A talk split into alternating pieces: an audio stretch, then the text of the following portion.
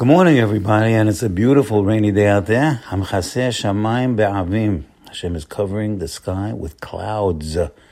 And Hamechin He is preparing the world for rain. Rain is life, of course. Rain is everything. Rain is food. Rain is flowers. Rain is animals. Rain is uh, rain is meat. Rain is fish. Rain is everything. Rain is life. So, put out your hand, feel that rain. And when we say in in in, in Lashon Kodesh, we don't say it's raining. We don't say it's raining. It doesn't raining means like it's raining by itself. No, we say Morid Geshem. He brings down the rain. Oh, that's a big difference. That shows that there's somebody bringing down the rain. If you just say it's raining, it means nobody. It's, it's just raining by itself. So we don't we don't talk like that. Uh, us uh, us Jews we say Morid Geshem, Morid Geshem, Morid Tal. Same thing. He, he's bringing down the Tal.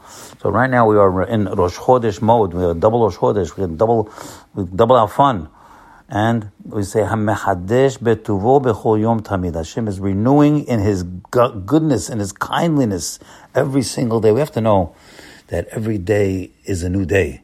And that's a very big attitude. We have to know whatever problems we had and have, everybody's got problems, everybody's got troubles, everybody's got worries. That's yesterday's worries. Today, that's not there no more. You know, yesterday is a brand new day. Yesterday, today you can tackle them differently. Don't bring, we don't bring them, we don't drag them into our new day.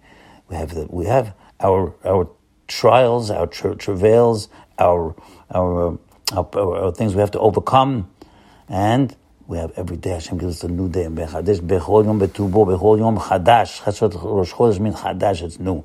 It's renewed. So we are uh, uh, uh we are getting into that mode that is a um, that is a, a, a, it's a it's a blessing to realize that every day is a new opportunity for perfection. Now we are uh, perusing the Rosh Chodesh through the Barechin Nafshi. Barechin Nafshi is is um, is Tehillim Kuf Dalid 104, and it, uh, it, it behooves us all to uh, study each line one line by line because it was written Beruach Hakodesh for divine inspiration by none other than the great David Hamelech, King David, and he says over here. He says, wine will gladden the heart of mankind, of men.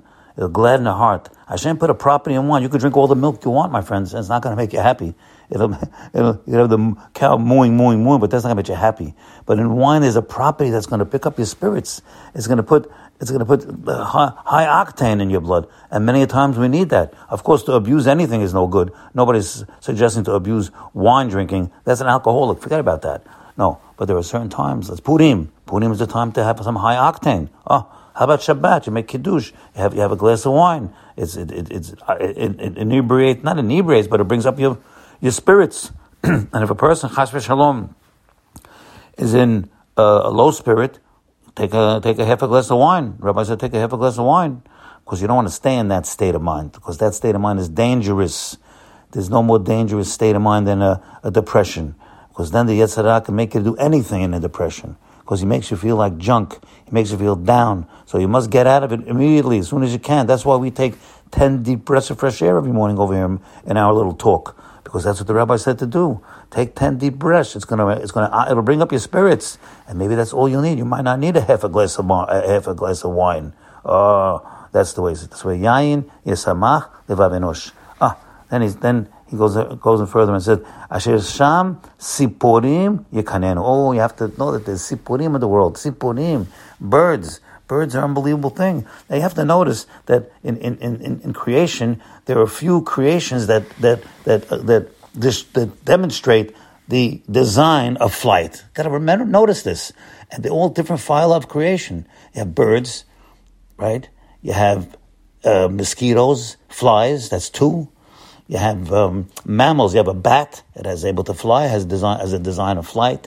You have a flying fish has a design of flight, and and at least these four exhibit some design of, of flight, which means that they couldn't be done by, uh, or it's impossible, the odds that they were being done randomly. No, there was one creator to design all these four with design of flights. So, so now we're noticing the bird, the, the King David is mentioning it, that we should notice it. You have to notice these things to give you emunah.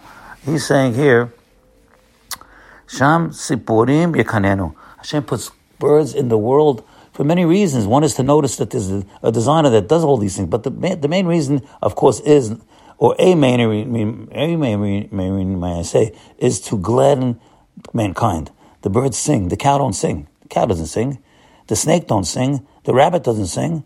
Right? The, the, the, the, the, horse doesn't sing, but the bird sings. And that song is a special song. The song touches your soul. It's, everything's for the for mankind. The bird is singing to touch our soul, my friends.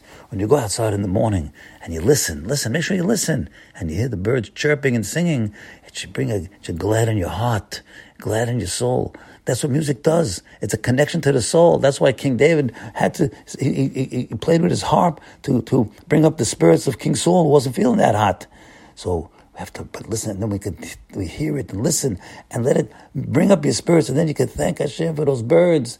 In fact, the secret of the of the Shiluach Hakan is right over here. Hashem put the birds in this mitzvah to shoo away the mother bird and you get long life. It's a mysterious mitzvah, no question about it. But why don't you go to shoo? What about shooing at the duck? What about shooing at the sheep? What about shooing away all the other animals? You don't get nothing for that. Zero.